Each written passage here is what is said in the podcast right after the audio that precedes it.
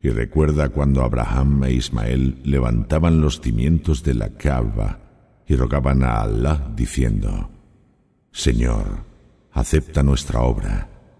En verdad, tú eres el oyente de todas las cosas, el omnisciente.